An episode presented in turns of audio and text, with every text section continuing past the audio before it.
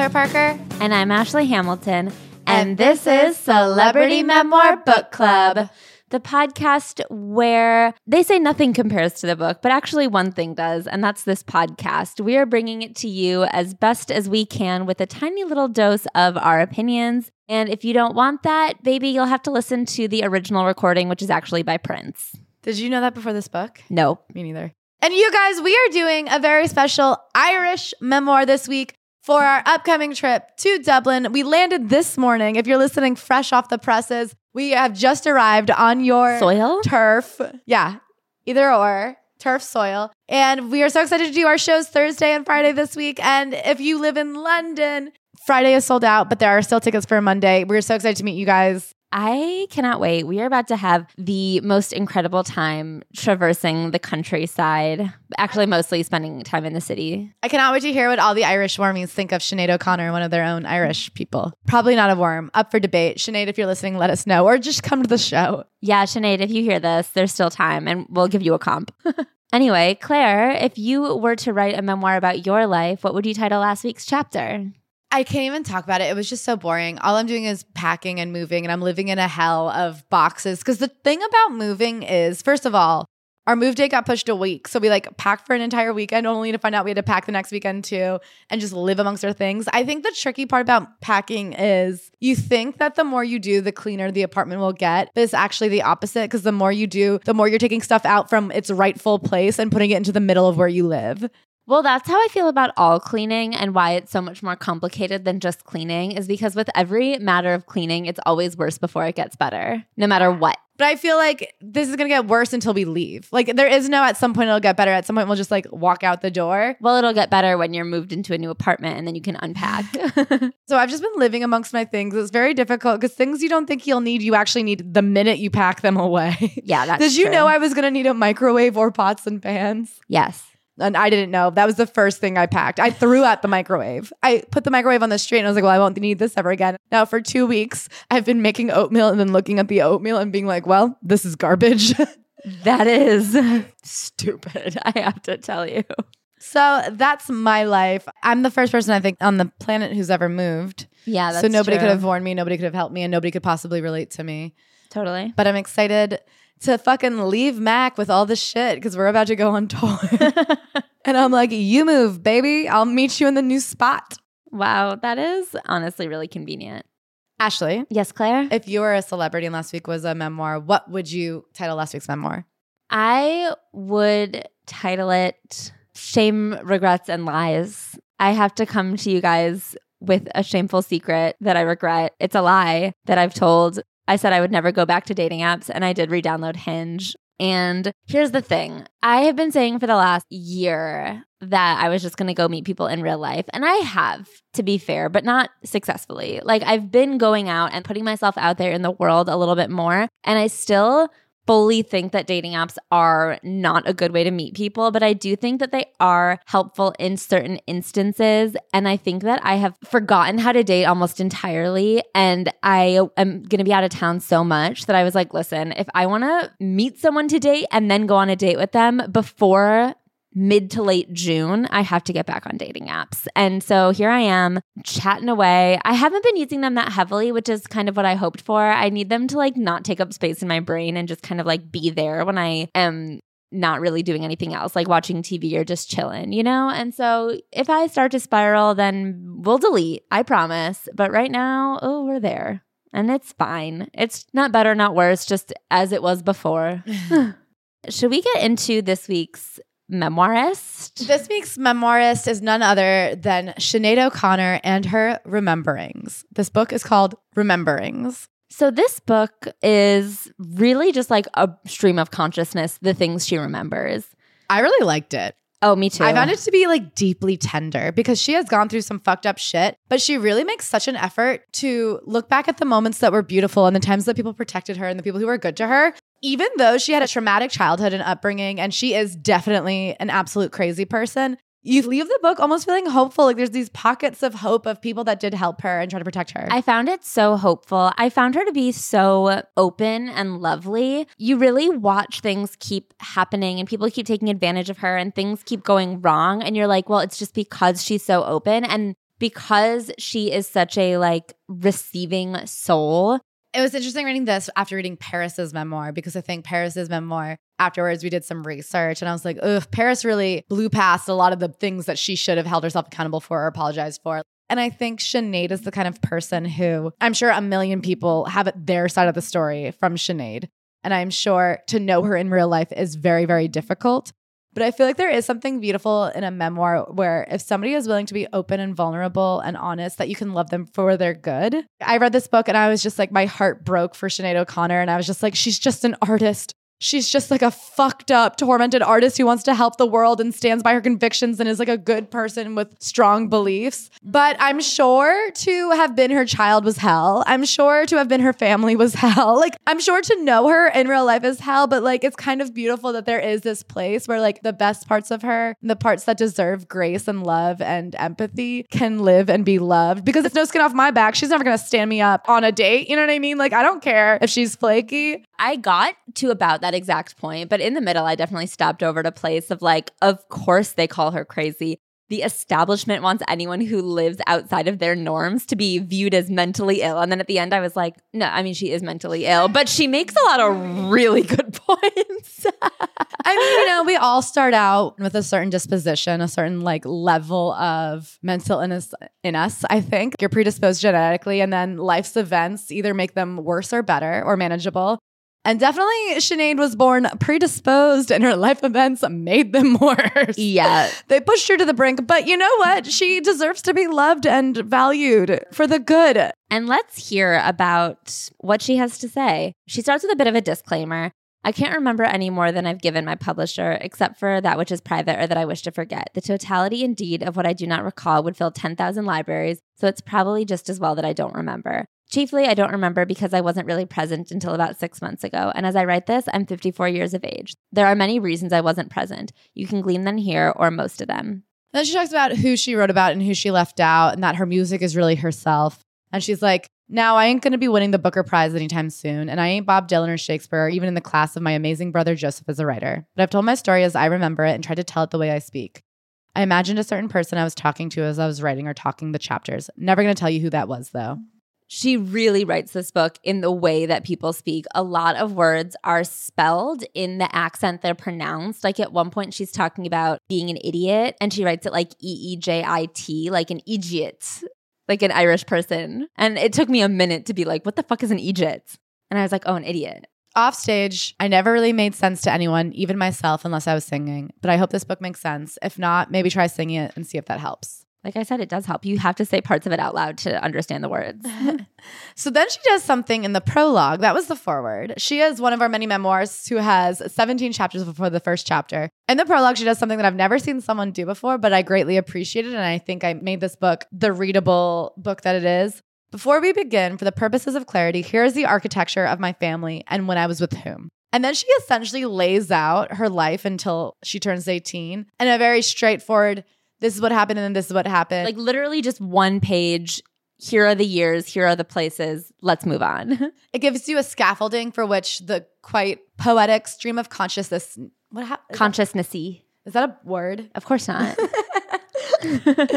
book can IV wrap itself around. So basically, should I give them the rundown so that they can follow along too? Yes. My mother Marie and father John married in 1960 and set up home in Crumlin, Dublin, where they had been raised. Three years later, my brother Joe was born and they moved to a middle class Glenageary. Sorry if I pronounce all these Irish words wrong, you guys. You already know that there's no fucking shot in hell I get these words right. We'll see you in two days and come with a list and oh. a list of corrections. I actually beg you not to. in 1965, my sister Emer came. Then me 14 months later in 1966. Then in 1968, my brother. In 1975, my father sensibly left my mother for reasons this book will help you glean. He was given custody of us and we went to live with him and his new love, my lovely stepmother Viola. But me and my little brother stayed only maybe six months because we missed our mother. At that point, I was nine. I stayed with my mother until I was 13, and then I went by choice back to live with my father. I was unable to adjust after what had been going on in my mother's house. So, towards the end of my 13th year, I went to what is politely called a rehabilitation center for girls with behavioral problems. At 15, I left the center and went to a boarding school in Waterford. I joined a band that summer, and when I went back to school, I missed the band. So in December, after I turned 16, I ran away from the school and got myself a studio apartment, a bed sit, much to the horror of my poor father. He eventually agreed to let me stay once I agreed to remove the nose piercing I had gotten. He paid my rent, but none of my bills, so I had to get jobs. He's a genius. My father's second wife, Viola, has three daughters from a different marriage. So I have three stepsisters. Viola and my father also have Eoin, Maybe Ian? Maybe. So he's my brother also. In 1985, my mother died in a car crash. I was 18. Later that year, after being invited by Ensign Records to sign a contract with them, I left for London. My first child was born when I was 20, three weeks before my first album was released. I have three other children and so far two grandchildren.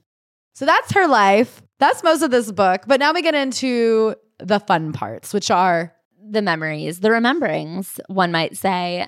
So from the time she was young, she has always heard voices and she says things like the piano in her grandparents' house would speak to her and say things like, Play me very softly, gently, gently, only barely, because I'm a very tender thing and ghosts are very sore. People don't talk, so their feelings fly into musical things. The ghosts are things people don't want to remember. And to her, her whole life since childhood, music has been the ghosts of memories that people wish to repress.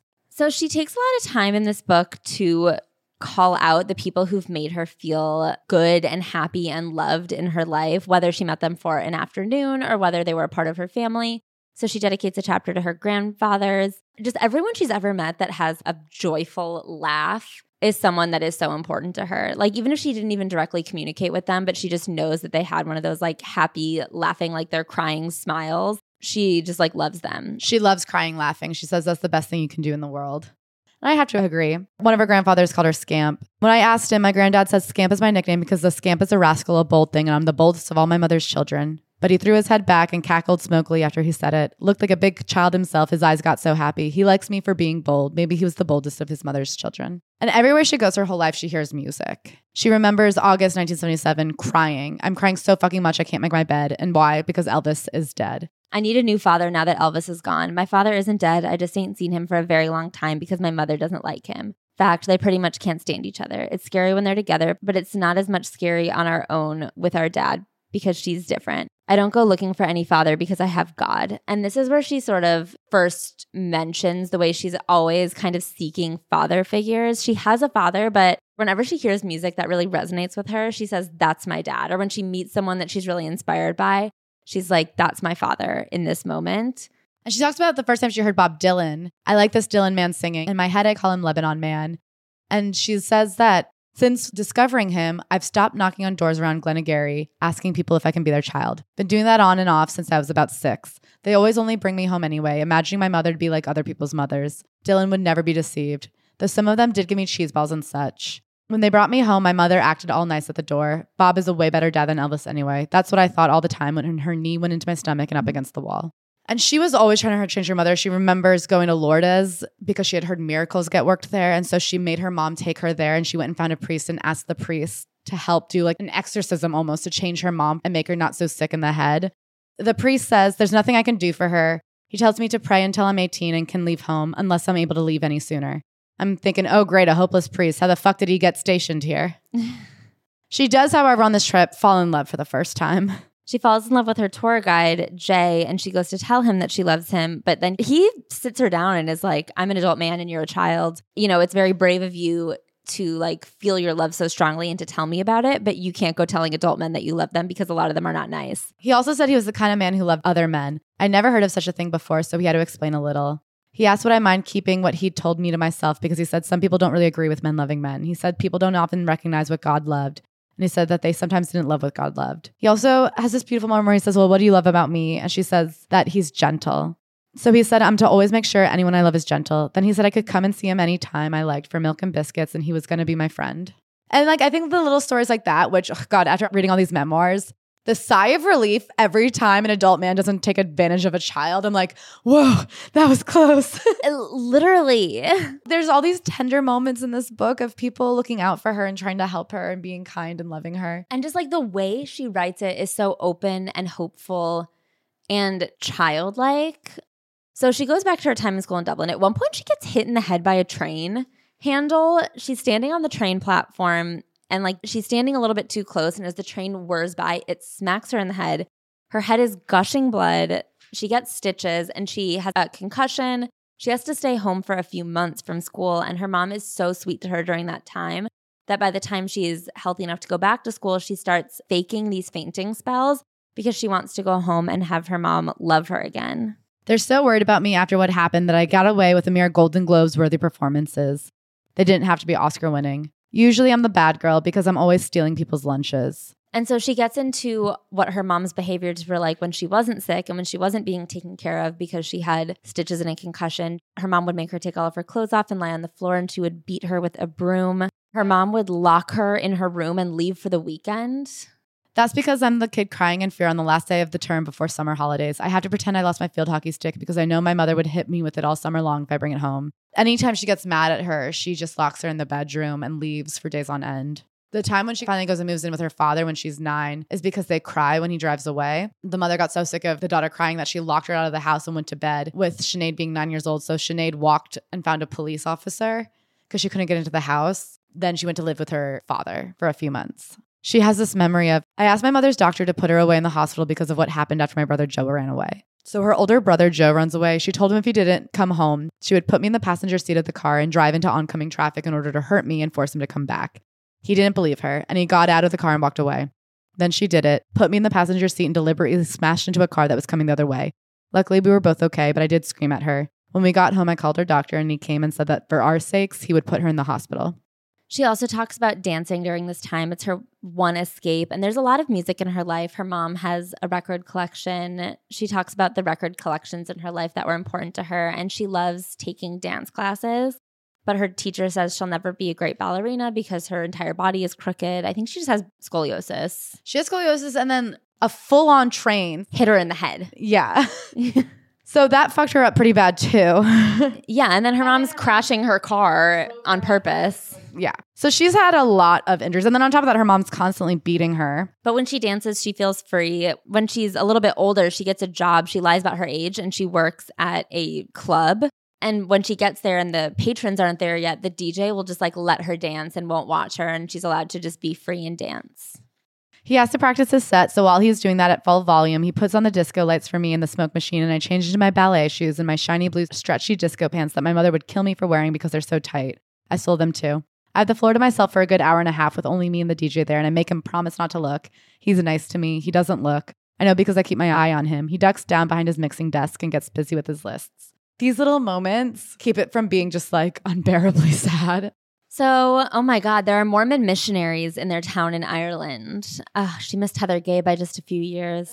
She talks about how everybody had a crush on them because they're all American and like they would just let them gab on and on about God, being like, totally, should we fuck now?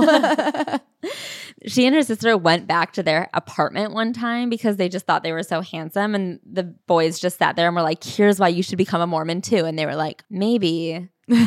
she also loves to hear people talk about their religion at her.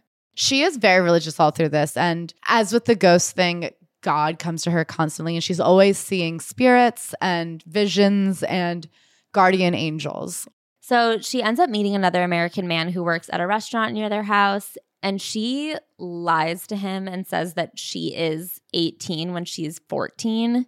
And they sleep together. And then she tells him she just wanted to lose her virginity. And he is like, You can never lie about your age again. I should not have had sex with Okay, you. so this is the thing that I wanted to say about this. I think it's nice that the man freaked out and was like, what the fuck? But I also will say that a man who is getting ready to have sex with someone, like, what context clues were you looking for? This was just a girl willing to have sex with you, so you didn't think about fucking anything. I mean, she was a virgin, she was a child. Are you telling me there were no context clues? He was like 18, 19. You know what I mean? I know, I know. I'm not mad at him specifically. I don't think he did anything wrong, but this is just my frustration with the males in general. You know, she lied to him, so how could he have known? But also, I'm like, Yeah, she said she was all dressed up to like look older. I don't know. yeah. He was American. He didn't know what the culture difference. I feel like what are we supposed to be like? Men, in addition to believing women, you should also always expect them to be lying to you and check ID. Ask for paperwork every time you meet a girl to verify her identification. like, obviously not. and I think she says that like they don't really have sex. As soon as he sees blood, he's like, "Wait, are you a virgin?" When things seem less easy than they're supposed to be, she says he figures it out, and he's like, "Wait." It's not like he was like, "Oh, I love how inexperienced you are and how willing you are to lie for me. Now become my wife." He immediately Right. was. As soon as things got fishy, he was like, "Wait, what?" She was And like, then- what? Get the fuck out. my mother herself is addicted to stealing, has been for as long as I can remember. When the collections plate is passed around at Mass, she takes money out of it rather than putting money in. This is so weird. When the new traffic circle was made at Avondale Road, she drove down in the night with trowels and black rubbish bags to steal the just planted baby bushes. When they planted new bushes, down she went again and took those.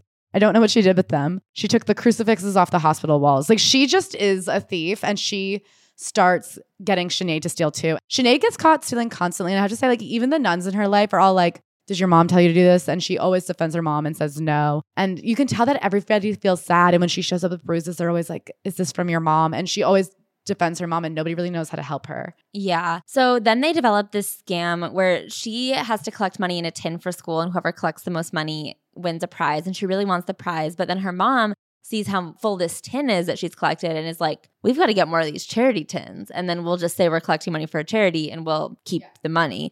So they developed this whole scheme until one day they're making thousands of dollars, pounds, pounds, thousands of pounds. They get caught. Mom's sitting there now giving an almost, but not quite Oscar worthy performance for Sergeant, making out like she doesn't know anything about the tins and she's outraged. That's why I want to puke, but the sergeant won't let me leave. He wants me to watch her sell me down the river. She doesn't know he's promised he won't lock me up because I've told him the truth. She doesn't care if I get locked up. The sergeant looks like he wants to punch her. I don't think I love her anymore. So I guess one day she gets caught and she explains that her and her mom have been doing this together. And then the mom is sitting there being like, my awful daughter, I can't in a million years believe that she would do this. It's a real breaking point that her mom cares less about her. Yeah. And so she one day is talking to a priest and admitting to how much she steals. And he asks her, What job do I think I'd like when I'm an adult? And I told him I like singing. He said, Ah, did you know that he who sings prays twice? And I said, I didn't know. There are people who really listen to her and help her. He made me promise that when I get a job, I'll give back all the money I took. He said then I would be square with God. He said I could go busking if I don't want to wait, but I don't know how to play guitar. I just carry my brother's guitar case around empty black rock so everyone will think I'm cool, but I'm going to keep my promise. And this chapter is called Why I Sing. So this is what kind of gave her the green light to pursue music. She wanted to repent. She remembers the first time she went to her father's house and the way that her and her younger brother felt such loyalty to their mother that they felt really guilty and angry for being at their house and were just very difficult and would scream and fight. And all they wanted to do was be returned to their mother's house. She does love Viola, though, her father's new wife. The reason my siblings and I lived there with her then was that my mother lost custody of us because the day my father left her, she put us to stay in a hut she, he'd built us in the garden. Once he'd gone, we started crying. She said if we loved him so much, we could go live in the hut. I knelt on the ground in front of the gable wall and wailed up in the landing window to get her to let us into the house when it got dark. She never responded, and off went the light in her bedroom, and everything went black. That is when I officially lost my mind and also became afraid of the size of the sky. When I think about that moment, my mind goes blank and I can't remember what happened after. Nothing until I found myself walking around the judge's garden, holding his hand, not wanting to say painful things that could result in more pain. And then she talks about how fucked up her siblings' relationships are with their dad. I don't really know him and he doesn't really know me. It's not his fault or mine. It's my mother's because she didn't let him see us for so long, but she didn't tell us she wouldn't let him. So I thought he just didn't come around. I was angry at him inside myself all the time. I guess after the car accident, she can't go back with her mom. She's fighting her dad at his house. So they send her to this place called An Grianán, the Sunrise. She also gotten thrown out of her schools for the stealing and the cheating and the skipping class. Yeah, so she gets sent to this school, which is the school for troubled girls. This is a great place where loads of nuns live. And a lot of the old ladies are shuffling around in their slippers with their chins to their chest. We aren't allowed to talk to them. They live in a different part of the building. She also falls in love with a priest here. I asked him to forget about becoming a priest and marry me instead, but he said no. At this rate, I'm never going to get married. I keep getting turned down. There's just a lot of different girls there. She says there's two girls who are travelers. One of the girls is 22. I think there's a lot of people with emotional problems and probably mental illnesses and people who have been abandoned. And they just come here and essentially it's like they try to go to school in the morning and then at night they try to teach them life skills. So they learn how to be like typists. And as they get older, they do one day a week where they go out into the world and do temp jobs. And it very much is just like a holding place for girls to try to give them life skills. Which I will say makes it sound not so bad until you get to the part about a girl who was pregnant and she had her baby at the school and they just took it. And she says they didn't give him to his father and she doesn't know who they gave him to. They just took him and he's gone. Poor little Moses. Now she's gone too, even though her body is still here. She doesn't shape her nails. She doesn't do her makeup. She doesn't dress nice anymore.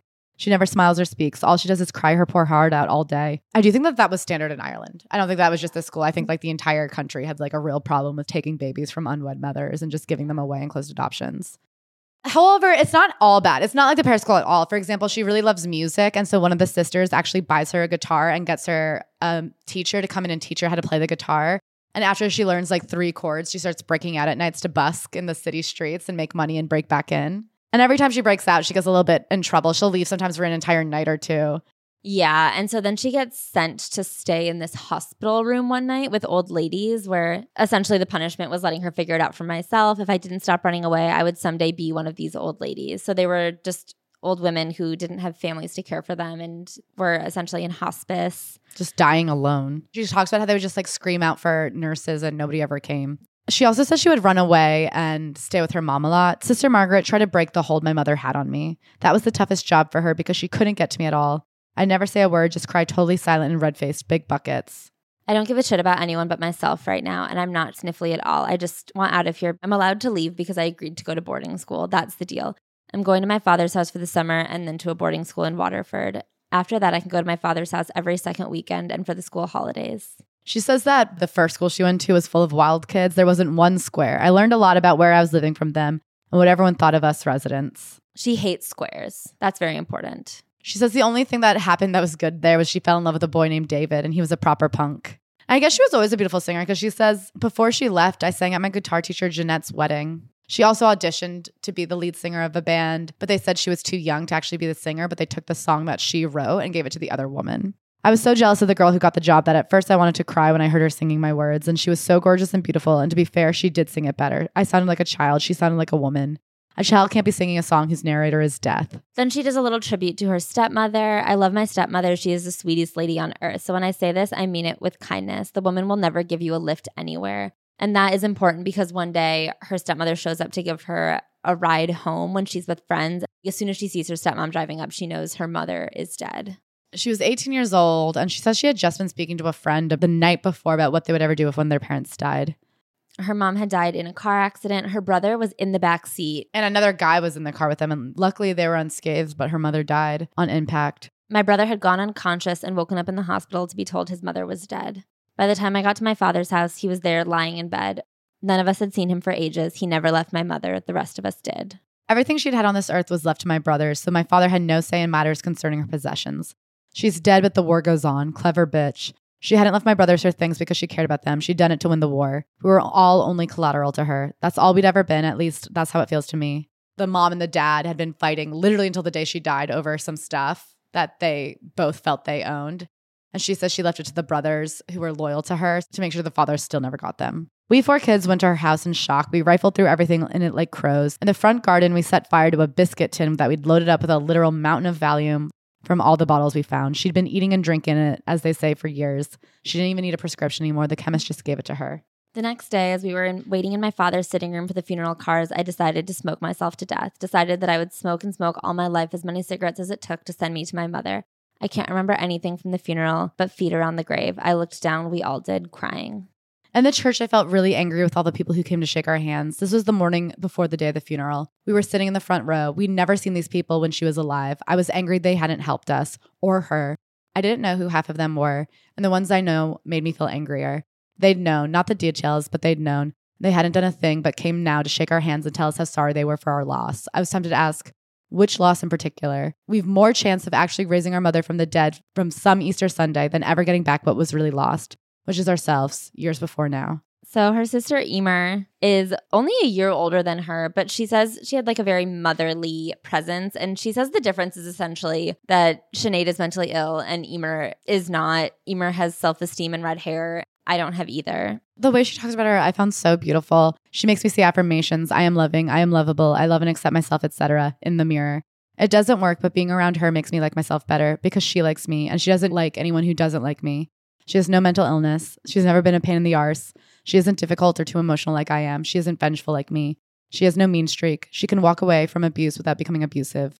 I wish I were like her in those ways. Lord knows I'm working on it. She talks about them having like a classic sibling relationship. They would fight, they would scream, and then as soon as Sinead would fall, then she like would assume a motherly role like instantly and just be there for her. She also says it was so weird for them growing up because they were middle class, but they were constantly dirty. Nobody washed their clothes and they would just walk around and beg. And often they would beg for bus fare so they could just take the bus back and forth all day until they felt their mother might be asleep so they could go home. She has an older brother named Joseph. My brother Joseph and I have a similar relationship as my father and I do, in that we only get along when discussing music. Rest of the time, my brother doesn't really like me because I'm a pain in the ass and too emotional. But when we were growing up, he was my hero. I've probably spent a total of an hour with him since I was 18 and our mother died. It's hard for children of abuse to be around each other, triggers and reminders. Plus, I lost my shit with him maybe once too often. Plus, he lost his shit with me once too often. We are bad tempered, the O'Connors. It's sad, really. He's funny, my brother Joe, pants pissingly funny. I miss him very much, and I feel shit about myself because I know we are so distant. But he is still my hero, and I love him to my soul. My little brother John is two years younger than me. My mother gave him a very hard time. The nights I heard him scream for mercy at her command and couldn't rescue him have vastly contributed to my activism and my anger management problem. I couldn't save him. I couldn't protect him. I couldn't even move a muscle or get myself from my room to his. I've been angry at my mother all my life, but I displaced it. I couldn't admit it was her I was angry at, so I took it out on the world and burned nearly every bridge I ever crossed. We really are a messed up family. We didn't even suit that word family. It should be a comforting word, but it's not. It's painful, stabbing word. It cuts the hearts into pieces, and all the more because it's too late to go back and do anything differently she tells a story about trying to score hash and where her dad stood in that story. And essentially, it's just that he is a deeply protective man who cared about them a lot and had no idea how to express that. He chased the weed dealer down the street on a tricycle for miles, which is really funny. She says, Best day of my life was the day I first left Ireland, and any other day I left Ireland was the next best. Okay. Well, our Irish listeners, that's not how we feel about Ireland. We love you guys. And I of note is that Sinead is back in Ireland. a full dose of something that will give you a creative boost, help you live in the moment, improve your sleep, improve your anxiety. That sounds pretty intimidating. So, what about a microdose? Microdosing helps you achieve that just right feeling where your mind and your body are at peace, like after a workout. Honestly, for me, the feeling is like after a shower, like an outdoor shower on a beach day. That is the exact feeling I'm going for. And that is the feeling that I find with microdose gummies from Lumi Labs. Microdose gummies deliver perfect entry level doses of THC that help you feel just the right amount of good. As you know, Claire and I have been traveling a ton lately, and in the few days that I have at home, there is so much to get done, and I am an anxious traveler, so having to squash my anxiety while do a giant to-do list, I needed a little something to help me out, and microdose gummies are the perfect little mix. Half a gummy helps me sleep better, feel less anxious constantly, but also feel creative, feel productive, get everything done. They taste so good and they're just exactly what I need, especially for creativity and productivity. I'm very happy to have them, but anxious sleeping, especially when Bug has been so cuddly lately because she doesn't want me to leave and she sleeps directly on me, a little something to help me fall asleep has been so wonderful. Microdose is available nationwide. To learn more about microdosing THC, go to microdose.com and use the code WORM to get free shipping and 30% off your first order. Links can be found in the show description, but again, that's microdose.com and code WORM. So she's making music and she gets a call that they want her to come to London and make demos. After she left the high school, she broke out. And okay, can I say again, I was thinking about Paris. I guess she kept running away. She kept getting in trouble at school. They hated that she was breaking out busking, but she must have been so talented because even one of the teachers helped her sneak out one night to go record in his friend's recording studio. Clearly, there was a talent there, but the head of the school, the head nun, hated that about her and would protest her making music. So Sinead would smoke cigarettes right out her office to protest the protest. I think it's fair for a nun to be like, I don't think the student should be sneaking out to record music. No, a hundred percent. But I was gonna say it's not very different from the Paris story. Yes. Whereas Paris's parents were like, "This is the worst thing in the world. We would rather you be abused than continue to sneak out at night." Her dad was just like, "Look, you want to make music? Okay, I'll pay for your rent, but you need a job to pay for your own bills." And I do think that saved her because it stopped you from just sitting around. You did have to work, but it always made sure she was safe and had a home. Yeah. And so that's what she did. School is not for everyone, and she obviously figured it out to the best of her abilities.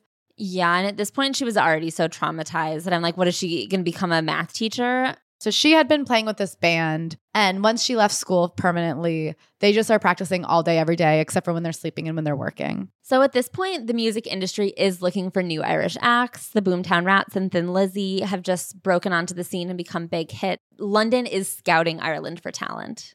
On the basis of the demos, I was offered a record deal, which I signed on August 5th, 1985. The lawyer Ensign had sent me to begged me to let him find me a better deal, but I wasn't taking any risks. I was happy enough. I just wanted to get out of Ireland and be financially independent as quickly as possible. I wasn't hanging out and hoping for another opportunity. I signed for seven points, which means you get paid 7% of what your records sell, and you pay for pretty much everything to do with the recording and promoting and touring out of that 7%. Brutal. That's a really bad deal. So the lawyer is also like, well, maybe have your dad look over this contract. Like, let's have someone else take a second look at it. He mistook my indignation for a concern that my father should not have to worry about me. In reality, my granny had impressed upon me several times that a woman must never reveal her cash stash to any male relative. Interesting.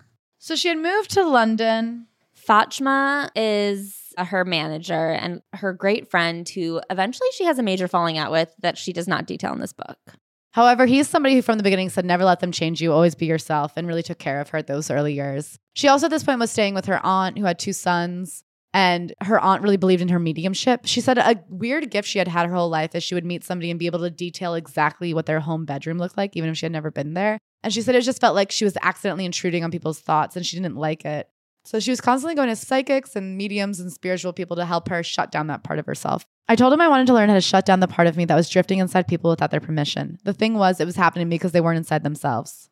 So she settles in in London. I'm lonely, but I'm writing songs for my first album, and songs are a lonely person's occupation. Songs are ghosts. When my album comes out, I'll become a traveling ghost delivery woman. There'll be a lifetime of goodbyes. I can't have a problem with that. She also has an affair with a priest that her aunt had sent her to to talk to about her emotions. And he claimed that his wife was so awful to him and didn't understand him. The only person who understood him was 18 year old Sinead.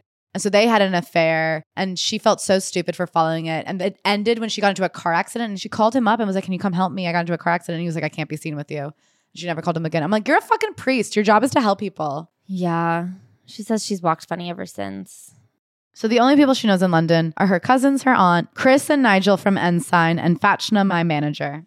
I hang around Fachtna a lot. He has a whole room full of shelves filled with records. He has more records than anyone I've ever seen. He buys all the records that are on the Jamaican charts from Dub Vendor on Ladbroke Grove. She's really into Rastafarians. She becomes really into the reggae scene and she relates to their spirituality. And she's just like a young girl and she ends up hanging out with all these older Rastafarian men just to like learn about how they view God.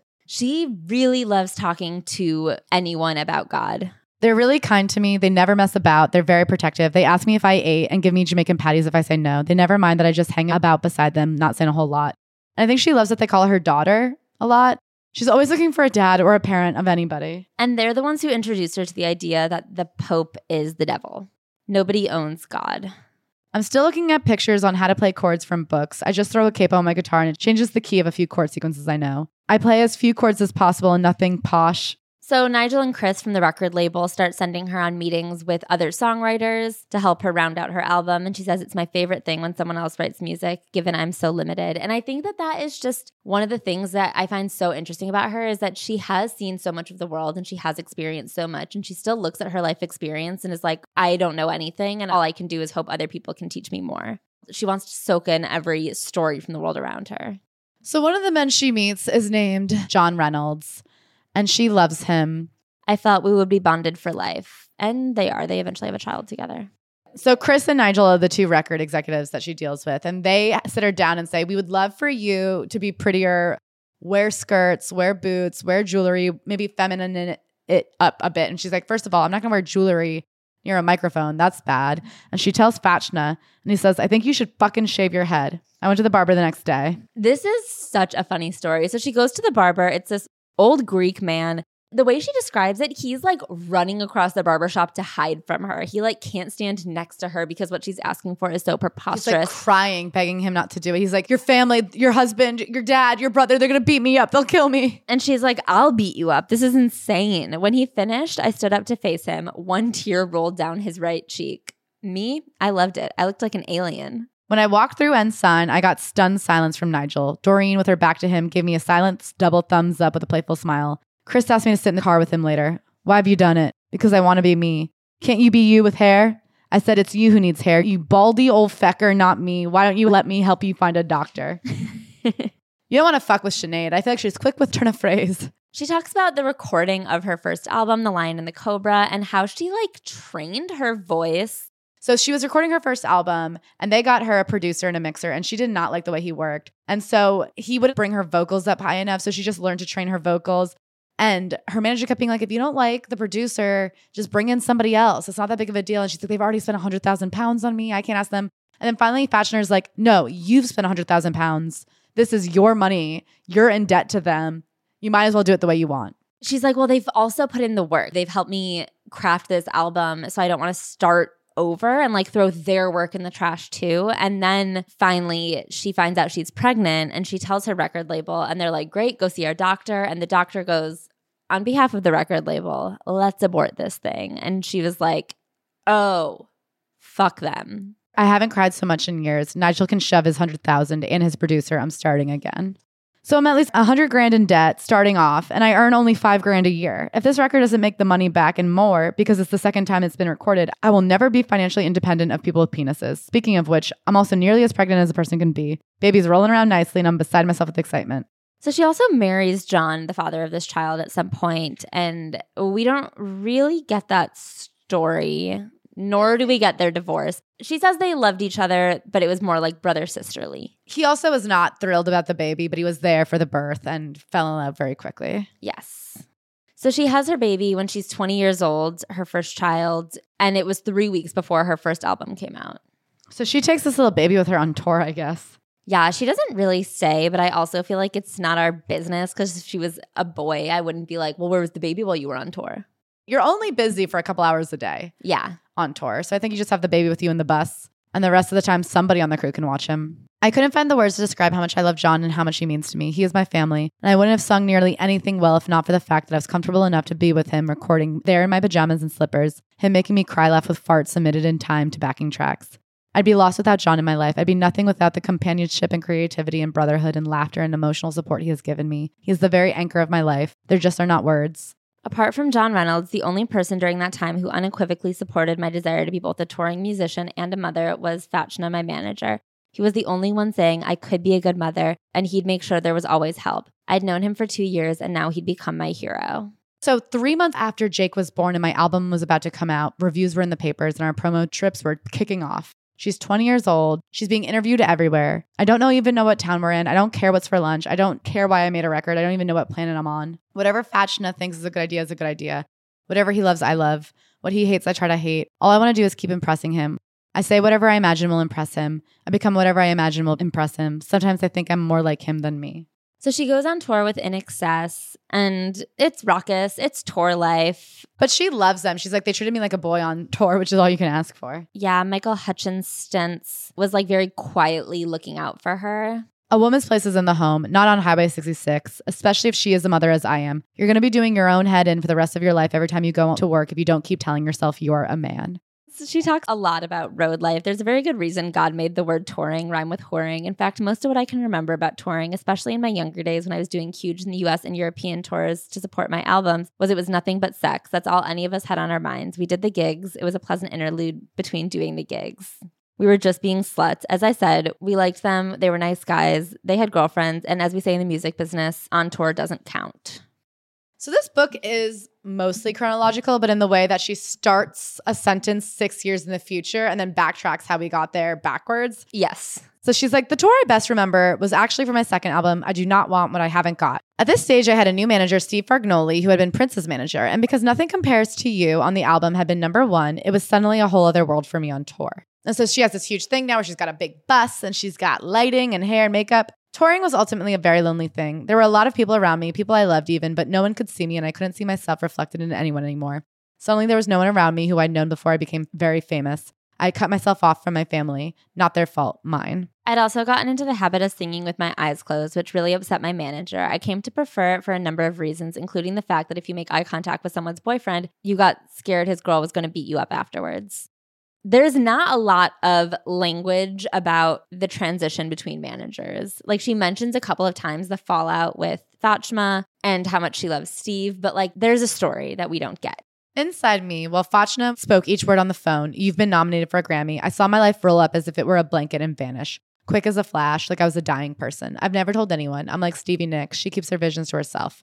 So, this is a really interesting little chunk about award shows. And not that we've never seen anything processed this way. I don't think most celebrities that view awards this way get to continue sharing their opinion. Yeah, write a memoir. Or are famous enough for us to read their memoir. So she gets nominated for her first album, Lion and the Cobra, in 1989. And then a couple years later, I Do Not Want What I Have Not Got brought her an inordinate amount of satisfaction on a different level. That's mostly because Nigel, the record guy who told her to abort her baby and grow out her hair, had told her that he didn't want to release the album. His exact words were, It's too personal. It's like reading someone's diaries. It'll end up gathering dust in a warehouse. The man is such an oxy, in parentheses, moron. How can a song be too personal? Within months, I Do Not Want What I Haven't Got was number one all over the planet, and Nigel hadn't had to so much as lift a phone to make millions for himself. I'm pleased for him because an idiot can never get laid if he isn't stinking rich. So then she goes into hating the music industry, hating Los Angeles. And she really related to rap at the time because rap in the 90s was looked down on by the industry until, of course, they co opted it and made money off of it. And she was like, I was making this music and all they wanted to do was make money off me and they did not understand me at all. The people who run the music industry aren't punk at all. They're a bunch of frightened people that frightened of the wrong thing, namely music. That is so simple and well put. When showbiz execs realize they can't kill rap, they will hijack it. They'll make millionaires of imposter rappers who say things like, You can't be like me. I actually attended the Grammys for the 1989 show and I'd been nominated for Best Female Rock Vocal. I refused to attend all the award shows I was personally offered for my second album because I knew after how I'd spent the year being treated by the industry and media, I wasn't getting awards because of anything I stood for. Rather, I was getting awards because I'd shifted a lot of units, sold a lot of records. Commercial success outranked artistic merit. I made a lot of money for a lot of men who couldn't actually have cared less what the songs were about, and in fact would prefer I told no one. I make plain as I'm refusing awards and award shows what I'm doing, so in order to draw attention to the issue of child abuse, and that I'm a punk, not a pop star, and that awards make some people feel more than and some people feel less than, and that music shouldn't be such a competition. She is treated like shit because she does not want to win an award. So she is constantly coming back to this idea that she is a punk, not a pop star, and the world insists on treating her like a pop star. And one of the things that I really love about her and this book is that we hear a lot of people say, like, I'm not who the industry makes me out to be. I'm this, even though they want me to be this. I will not be shoved in the box that they want to shove me in.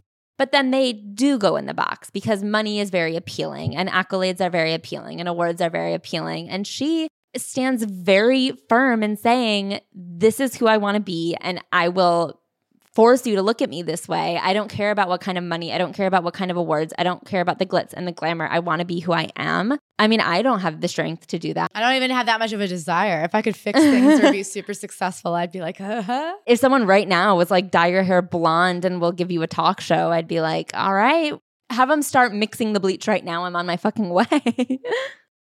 Warmer days are on the way, and as days get longer and daytimes get busier, a good night's sleep has never been more important. Wake up feeling rested and refreshed with the softest, most luxurious sheets from Boll and Branch. Boll and Branch is the bedding expert, making the highest quality sheets with incredible craftsmanship. Each sheet set is made with unmatched softness with 100% traceable organic cotton that gets softer with every single wash. I have the signature hem sheets from Boll and Branch in spruce, and I feel like they spruce up every single aspect of my room. Having that green, gorgeous pop of color, Bug looks beautiful on them. My bed has never looked more inviting. I am so happy to have upgraded my bed with just the softest sheets I've ever felt. Especially in an apartment that you rent with just a signature white color on the walls, having a pop of color on your bed in such soft and luxurious sheets, it is everything your room needs and more. Boll and Branch uses the highest quality 100% organic cotton threads on earth. Each sheet set is slow made for a superior softness and a better night's sleep. They feel buttery soft to the touch. They're so breathable. They're perfect for cooler and warmer weather. They're so luxurious. They are loved by four US presidents. I'm not sure which four, but that's a lot of presidents. Sleep better at night with Boll and Branch sheets. Shop their spring sale now to get 20% off your order. Use promo code CMBC at bollandbranch.com. That's Boll and Branch, B O L L A N D branch.com, promo code CMBC. Exclusions apply. See the site for details. She talks about one of the Ireland DJs who absolutely came against her, who not too many years later, when he's convicted and jailed for repeated acts of pedophilia, his rage man makes sense. And she says, In America, I'm bullied very badly by certain men on the night I skip the Grammys. In fact, I'm even spiked at a watching party in Eddie Murphy's house, which scares the shit out of me. So she leaves LA. I don't want anything to do with the trappings of so called success anymore. This book is interesting because it doubles down on a lot of men that we went, are they the worst? And then in this book, I'm like, okay, yeah, they're the worst. And man number one is Eddie Murphy. Yes. Evil, evil man. Man number two is Prince. She writes a scathing story about Prince. He comes up a lot in this book. So her new manager after Fachtna was formerly Prince's manager. Nothing Compares to You was originally written by Prince. I mean, there's a lot of echoings of Prince in this book. And then you get to this story, the time she met Prince, and you're like, wait, what the fuck is up with Prince? So he calls her up and he goes, Is this Shinehead O'Canner? And I say, No, this is Sinead O'Connor, just to wind him up. Then I ask him who he is. He says he's Prince. He wants to meet me later, so he sends a car. The car comes. She's 23. She's so excited. She imagines they'll fall in love. Her friends can't believe it. She shows up at his house and she's like, It's weird to begin with because the driver wouldn't speak to me at all. And normally drivers love to chat. So she knocks on the door, turns around, limo's gone. She's in the middle of nowhere, gate closed, no idea what to do. And a man answers the door and he's like shivering and hunched over and nervous. She says he looks like somebody named Igor. She gets in there and she's waiting to figure out what to do. And she's sitting in the kitchen looking through the cupboards because she's kind of like, well, wouldn't you want to know what Prince keeps under his sink in his kitchen and what he uses to clean his house? When out of nowhere, Prince comes out. There's a swoosh sound and a sweet smell from somewhere behind me. I turn around. Prince is in the doorway. Old fluffy cuffs. He commences stalking up and down the side of his breakfast bar, arms crossed, one hand rubbing his chin between his thumb and forefinger as if he has a beard, looking at me up and down like A, I'm a piece of dog shit at the end of his shoe, and B, like he's figuring out where upon my little body to punch me for the fullest effect. I don't like this and I don't appreciate it, and I don't appreciate the assumption I'm easy prey. Then he shouts at me, I don't like the language you're using in print interviews. I say, You mean English? Oh, I'm sorry about that. The Irish was beaten out of us. No, he says, I don't like you swearing. I don't work for you, I tell him, and if you don't like it, you can fuck yourself. This really pisses him off. He leaves the kitchen and he calls for someone named Dwayne. So they go into this dining area and he asks Dwayne for soup. He's really mean to Dwayne. And Shanae's like, I'm not gonna be part of belittling a servant. I will not acknowledge this. He's like, Do you want soup, Sinead? And she's like, I won't eat the soup because I won't partake in belittling Dwayne. Dwayne is shaking like a child. He's so nervous. She finds out that Dwayne is his brother and she unloads. He keeps being like, give Sinead some soup. Sinead's like, I won't eat the soup. And it's just a battle of the wills. Poor Igor is stuck in the middle, or Dwayne, I guess his name is. And she says, Igor knew what was going on. I wasn't going to be part of humiliating him. I wouldn't have eaten the soup if my life depended on it. He finally placed the bowl back on the tray and stood holding the lot, not knowing what to do, looking like he was going to cry. I don't know that you were helping Dwayne by refusing the soup.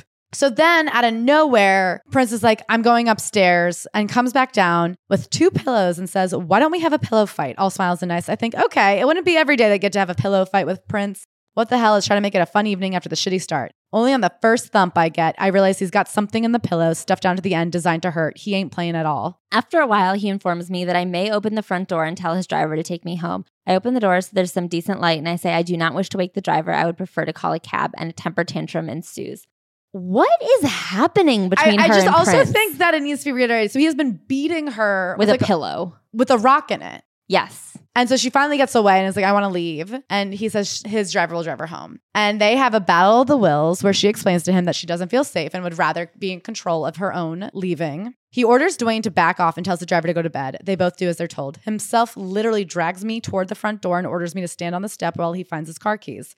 Finally, he lifts his face up to mine as close as six inches and stares into my eyes for 10 seconds. From the light through the open door, I see his eyes clearly. His irises dissolve in front of me, so his eyes go pure white. They don't go up, they don't go down, they don't go left, they don't go right. They dissolve. I see it as clear as day. I get a cold fear in my stomach. I run out the door and shake the driver awake. So then he says he'll drive her home, and she's like, No, I am getting in a car with this motherfucker. I think I've gone beyond the boundaries of the property. There are some palm trees. I hide myself behind one and turn my head to see where he is. He's chasing her, screaming, Where the fuck have you gone? He's screaming at her. She ends up being able to make it off the property. And it's like dawn. She's been there all night because he drives down the driveway. So she's able to see like what the road is. She sees the highway far away. She's able to get to the highway. And she's walking down the highway at dawn, trying to get home. And who pulls up to her? Next thing, it fucking is him. He drives alongside me, rolls down the passenger window, and orders me to get in.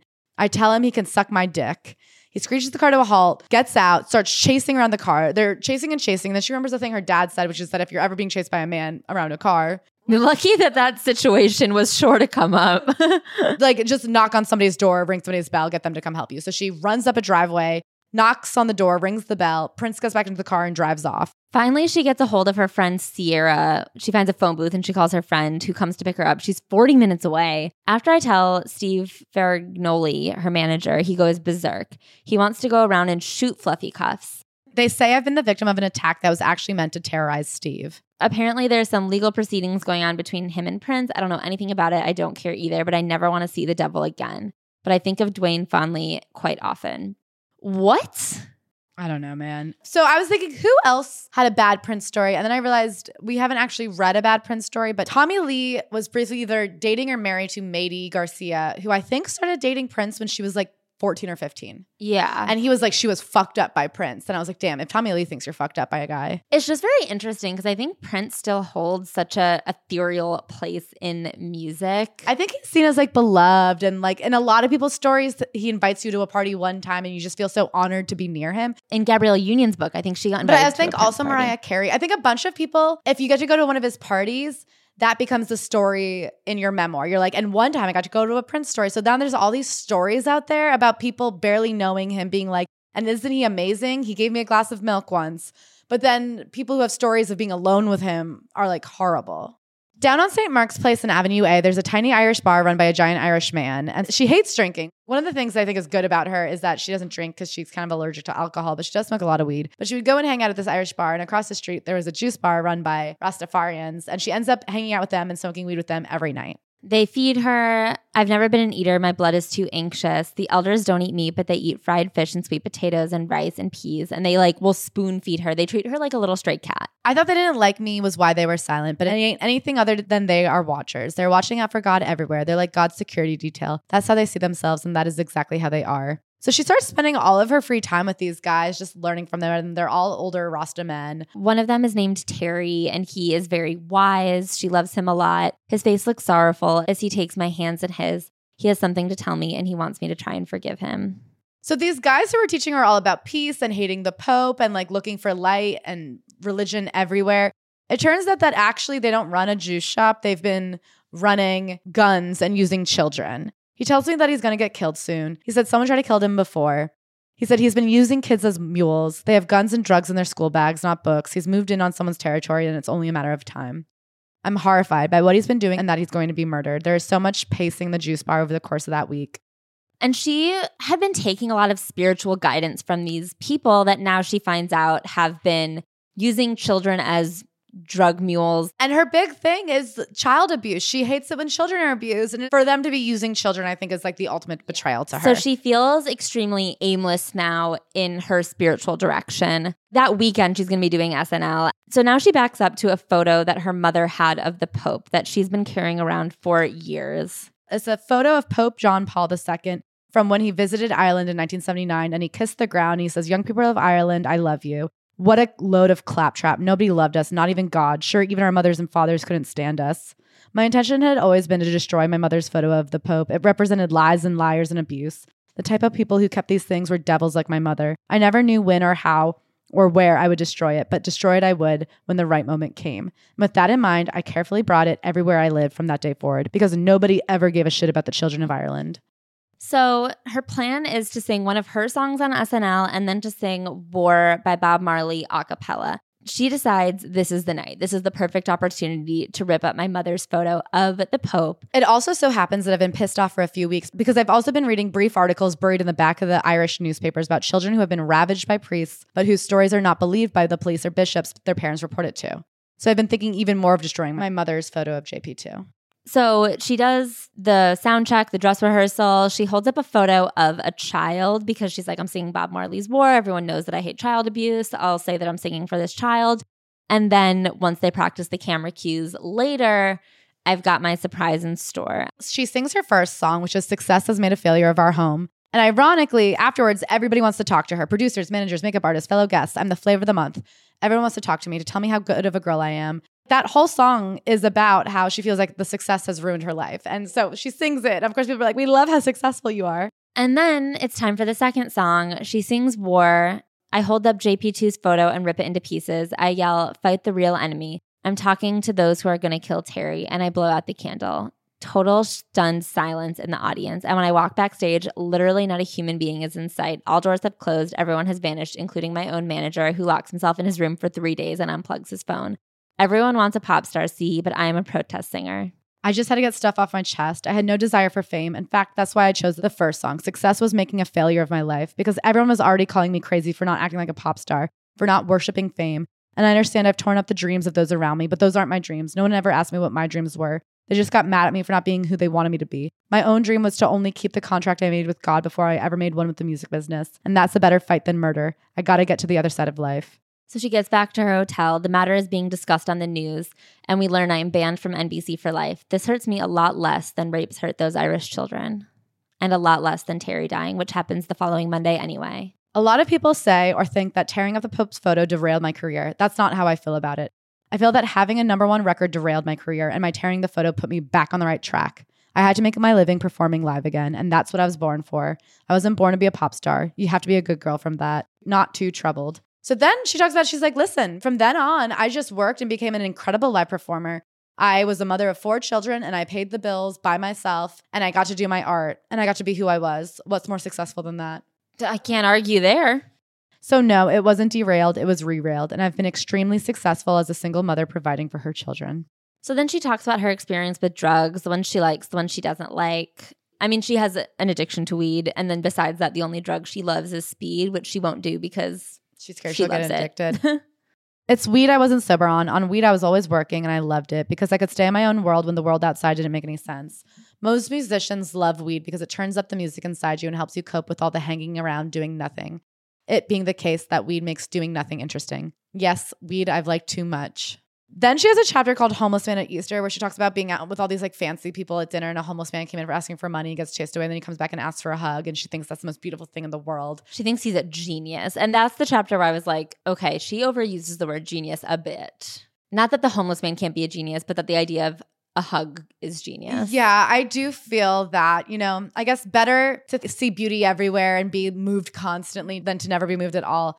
But I do have a feeling she's kind of got that like hippy dippy white woman thing. She's a bit of a nutcase. She mentions meeting a handful of angels who are all people that like come to her and let her cry with them and things like that. She's somebody who really loves to be like, a woman who needed help on the road gave me far more than I ever gave her, even though I literally gave her like the CPR that saved her life and then I never saw her again.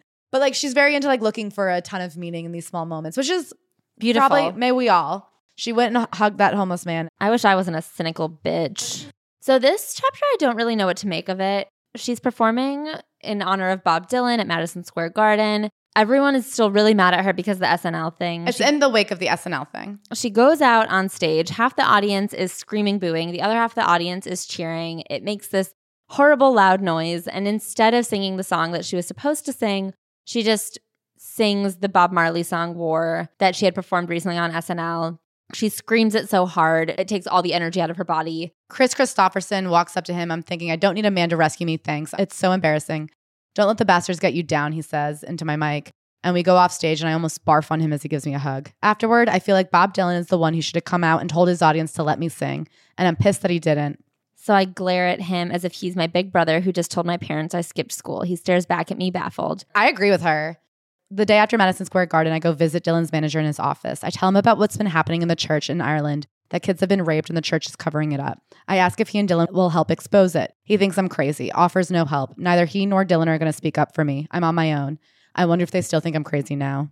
So this is the chapter that made me be like, our society, anyone who doesn't fall inside the norms, anyone will tell them they're crazy.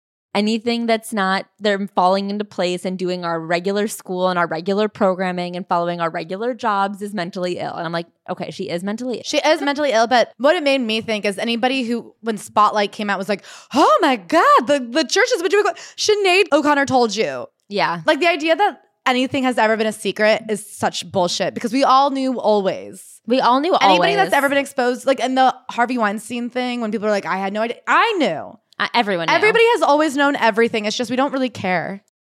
And then she talks about being used to being hated, that it didn't really bother her. The, one of her first big controversies had happened during her first tour.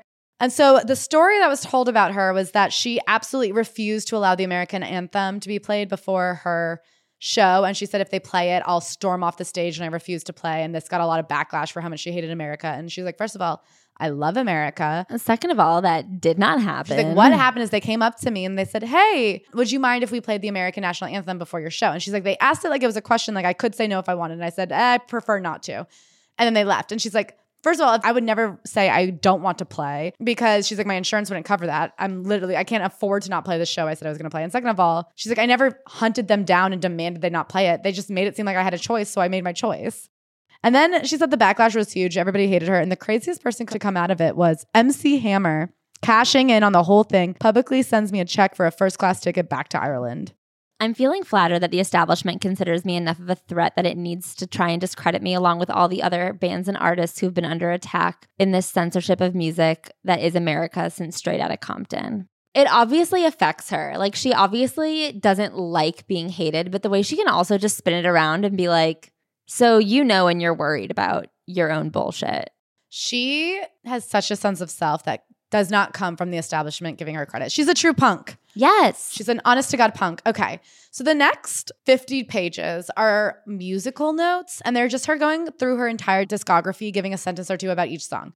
We are not going to read that because I don't know who's listening that can name more than max two Sinead O'Connor songs. But I do want to say this. She talks about my collection of albums represents my healing journey. When I was younger, I wrote from a place of pain because I needed to get things off my chest. Once I came to Theology album, which is all scripture, I worked from a place of healing. And the first album I wrote totally apart from that is I'm Not Bossy, I'm the Boss. And it is from that platform I continue to write. After all, there is no point in setting out on a healing journey if you're not going to find yourself healed.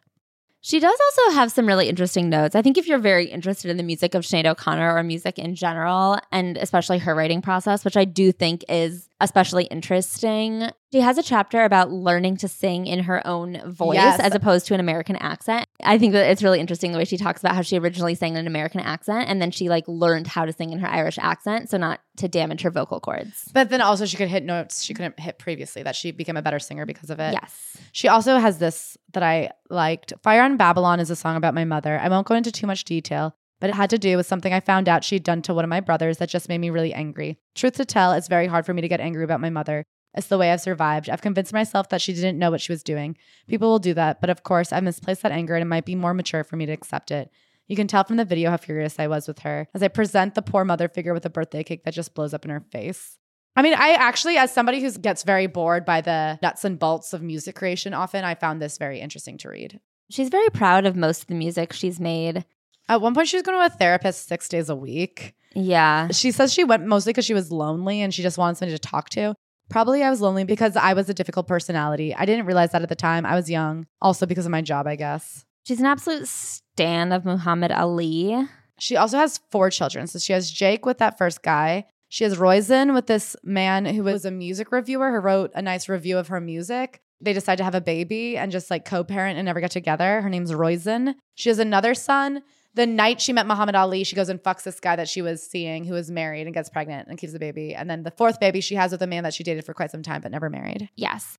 So her baby Roisin, she and this guy, I think John Waters was his name. They're just kind of hooking up and they agree to have a baby together. But she mentions earlier in the book, she became entangled in a hideous and depressing custody battle over her and attempted suicide on my 33rd birthday. That is never really looked into again. And later, when she's talking about the forefathers of her four children, Two of them she's good friends with, and two of them they don't speak at all. yes, I guess the child is an adult, so it doesn't matter. There's not active hatred, but there's no contact. yeah. Lou Reed is another one that she stands She got to sing backup for Dolly Parton, and then yes, Lou Reed had her back, and she says for decades after the SNL thing, she would walk into a room and everybody would ignore her, that she was forever a pariah. And this was decades later, and she was still in there. And she did something in London where they have a couple of bands play it all together, and each does a few songs and then moves along. And when she got there, not one person would speak to her. And when Lou Reed came in, he made a point of giving her a hug and being warm to her. And everyone had to treat her with respect afterwards. And she's like, he did that for me. Anthony Kiedis, she brings up. According to his memoir, they had a short lived relationship. And she's like, What the fuck was that about? That's not true.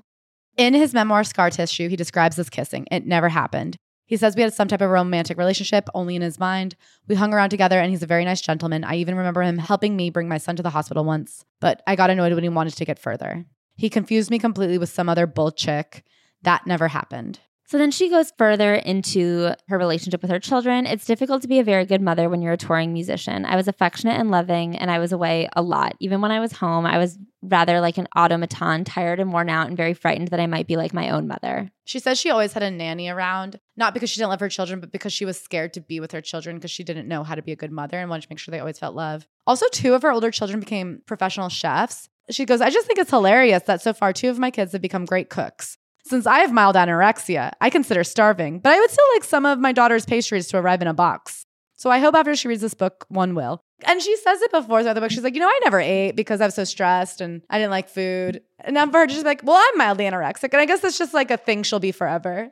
I mean, there is like clinically anorexic, and then there's considering yourself to be dealing with the mental struggles of anorexia. And I don't think she considers herself dealing with the mental struggles of anorexia. I think she's like, no, I'm literally malnourished. Yeah. I think she's a very fraught relationship with her food because her mother often starved her. And I think there's probably like a religious aspect. You know what I mean? I think she's just somebody who doesn't like to eat as like a self punishment. And then she mentions she believes all of her children have these guardian angels, but with Roisin, she sees the angel. She says one day she woke up and she saw this guardian angel cradling her daughter's head. And then she's just seen mystical things happen around her daughter ever since. Like one time there was a knife on the countertop and Roisin was running right at it and she saw the knife lift up and her daughter didn't get hurt. She like makes a little joke about having these four kids by four different men. I mean, she says it's something that she didn't plan, but it's her life and she wouldn't have it any other way. I did have quite a funny time on tour a number of years ago when I had to explain to a German customs man calling from the Munich airport why I have four children with four different surnames. The man was worried I was child trafficking. I was on the phone with him in my hotel, and my children were being brought to visit me by their male nanny, who also had a different surname. It took about 20 minutes to explain to the customs agent what the story was, and nothing made sense to him until I said, Look, I was a little bit of a slut. And he said, Oh, okay. And that was that. And so, one thing I want to say about Sinead O'Connor in this book is, as we said, it might have been a bit harder to understand if she had not given us that scaffolding at the beginning that really acts as a guide and a map through the rest of the book so you can understand where you're at. I'm like reading this and being like, wow, things really fell apart after SNL. She barely tells us anything but the story of those songs she wrote. And then she hits us with this. The reason I haven't written much about what happened between 1992 and 2015 is that in August 2015, after I'd written the first part of this book, I had an open surgery radical hysterectomy in Ireland, followed by a total breakdown. I had gone as far as Saturday Night Live's story, but I did not write anything else for the four years it took me to recover from the breakdown. And by the time I recovered, I was unable to remember anything much that took place before it. So, what happened is she got this hysterectomy. And I guess in Ireland, they do not explain that when you have a hysterectomy, you can go into a surgical menopause. And that fucks with your hormones and can absolutely make you feel crazy and especially exacerbate any mental illness you might already have. It's a complete hormonal imbalance. And because she didn't understand this and it had not been told to her, she didn't know what was going on with her, and the people in her life did not know what was going on with her. So she was just like acting crazy, and nobody wanted to deal with her anymore. Okay, so she had chronic endometriosis, which I'm sure must have affected her throughout her entire life, but she doesn't mention it until now. And she says that when she went to go have this hysterectomy, they also just took her ovaries too because the doctor thought might as well. She also says maybe it's good to forget stuff. There was so much pain after all involved with being a pariah for decades after SNL. cut. I can't believe how long we punished her for what? Thinking raping children is bad, so now she can't be part of society? For not being obsessed with the Pope. Okay. Christians are Disney adults. So basically, she goes to America and she stays with somebody she knows, and she kind of keeps getting bopped around between families who will take her in in the US and find her therapy they're giving her hormone replacements and she's getting talk therapy. And at one point, she's moved to New Jersey with a manager that she breaks up with, but she's going to all these hospitals all the time and she's doing a ton of inpatient care. She's checked into a few different mental hospitals and a few different medical hospitals. She's just constantly in and out of care. And she one day posts a plea to Facebook saying, Somebody please help me. She has a kidney stone attack and she's alone and she's desperate and she's a little bit unstable. So she posts a plea to Facebook. And that evil, conniving little motherfucker, Dr. Phil, of course, sees it because everyone's like, What is up with Sinead O'Connor? We haven't seen her in a while and now she's acting crazy on Facebook. So Dr. Phil reaches out and is like, I can definitely help you. Her doctors are like, don't go to where he's sending you. But she's so desperate for a solution that she's like, why would Dr. Phil not be able to save me? She trusts him so much. And so she goes to this hospital. The other thing is, Dr. Phil has lied to her and basically said that thousands of your own fans who love and care about you have reached out to me pleading to help you because you're so loved. And he lies to Jimmy Fallon. He says, Sinead reached out to me, which wasn't true. He reached out to her. And so he says, we will send you to this inpatient facility that'll fix you if you agree to do the TV show. So she agrees to do it. partly because she wasn't allowed to have cigarettes in the US medical system. And she's like, So I can smoke weed and smoke cigarettes for eight straight hours until you drive me to the South. Great, I'll do it. And they have to do the TV show. She gets there and she's like, Oh, the way that he exploited me. She did not know that this inpatient system, it was nine hours of trauma therapy and like intense treatment every single day. And all of her doctors were like, You are not in a place where you can do trauma therapy right now. You are so fragile as it is. You cannot be like delving into your darkest wounds. You have to get help first. You're suicidal. And they did not consult any of her previous medical paperwork. They did not call for any of the notes from her years of therapy before that, from the hospitals she had been in and out of for the last decade. They just went straight into their Dr. Phil trademarked solution. He makes me tell him my story on camera. I trust him because I'm vulnerable and I want to live, so I go ahead and let it all hang mm-hmm. out. I cry like a baby. He even makes me speak to my mother, the things little Sinead might want to say, which I do because I think he's helping me. Oh, and also because I'm given the vibe that before shooting, that my being on the show while I'm so fragile is brave and will help others. He goes on and on about some big producers he knows, swears this guy's gonna call me and we're gonna make records. When we're filming a final walk around the property, he tells me that he was recently at a meeting attended by Steve Bannon and that the Trump people had actually discussed at the meeting the idea of MAGA being MAWA, make America white again. He acted all disgusted when telling me, but I figured if he was really that disgusted, he'd be telling the world. That would be spiritual honesty, to risk losing all you have to save the vulnerable. To risk being called crazy and being a pariah. No, he didn't have the balls. Off he flew in his chopper and I never saw him again. So she finally breaks out because it's so horrific there and she can't take it anymore. They can't hold her in because she's an adult woman, but unfortunately, she has like a key and brings back the key. And in the half hour when she's bringing something back, they convince her to go to another inpatient therapy in California. Things go from bad to worse each time I make a formal complaint about the facility's crew or about the other suicidal girl that Dr. Phil sent them after the show, sobbing to me about not getting the care she felt she needed, although she was having urges. So it's a bad place. And finally, after a few years, she does get out. And then she just switches to in Islam, we believe that heaven is always night. And she talks about how naked she feels without her hijab, which she has worn since October 2018. She says she reverted to Islam because it's always felt like home. And then she talks about her life now. She just says back in Ireland. She did a performance of Nothing Compares to You on some late show that she said went well. People are celebrating her. She goes, All I have to do is not fuck it up. So far, so good. I've only had one little slip where I threatened the Irish state on Twitter.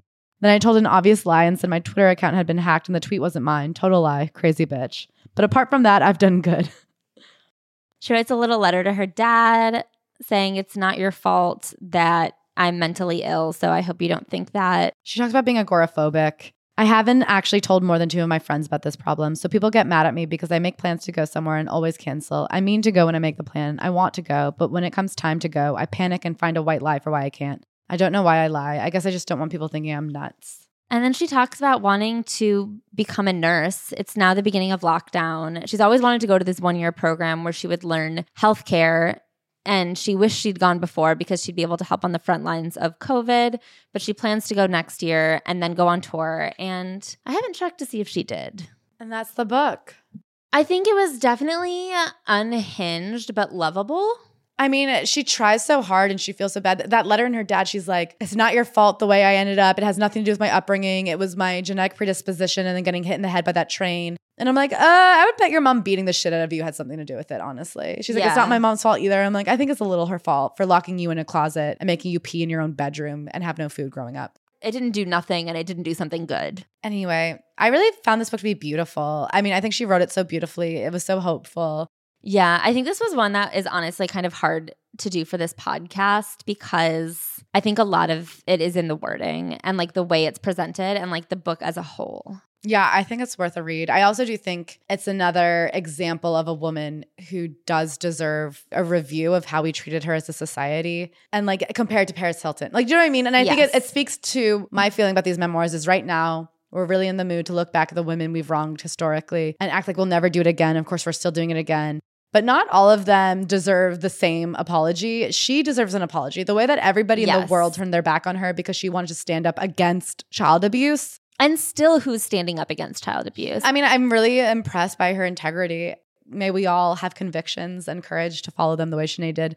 But may we all have an easier time. I wouldn't wish to, like I don't want us to all be Sinead, but you know, I'm happy she's on the other side of it and able to write a book and I hope she finds peace. Yeah, I mean, I guess I just hope she's on the other side of it. I mean, I'm sure she'll never be, but I hope things are easier as she gets older. Yeah. And I hope she always has someone she loves nearby.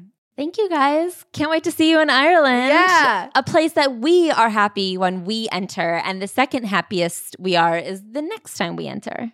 Love you. And thank you so much to our five star reviewers Simran Yoga, I appreciate you. Namaste. Nat Attack, I would love to attack you with gratitude. Thank you, Glassy Baby. You are clear and bright and beautiful. Thank you, Jilly Jill 22. I appreciate you times 22 Jills. Thank you, Andrew, who exposed Erica Jane. Get it, Andrew. Nice work. Thank you, Haley's 861.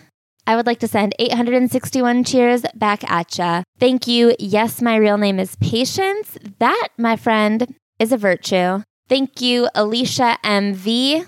If I could petition to replace the DMV with an Alicia MV, you bet your ass I would. Thank you, Lenny Leonard. Thank you for this sweet home review. Thank you, keeping it real. If I'm keeping it real, I would say I adore you to the ends of the earth. Thank you, Who's in the House. You are in the beautiful review house, and I appreciate you for it. Thank you, Say Desi. If I could say one thing, it would be thank you. And that is all for this week. I appreciate you guys so much. Have a beautiful rest of your week.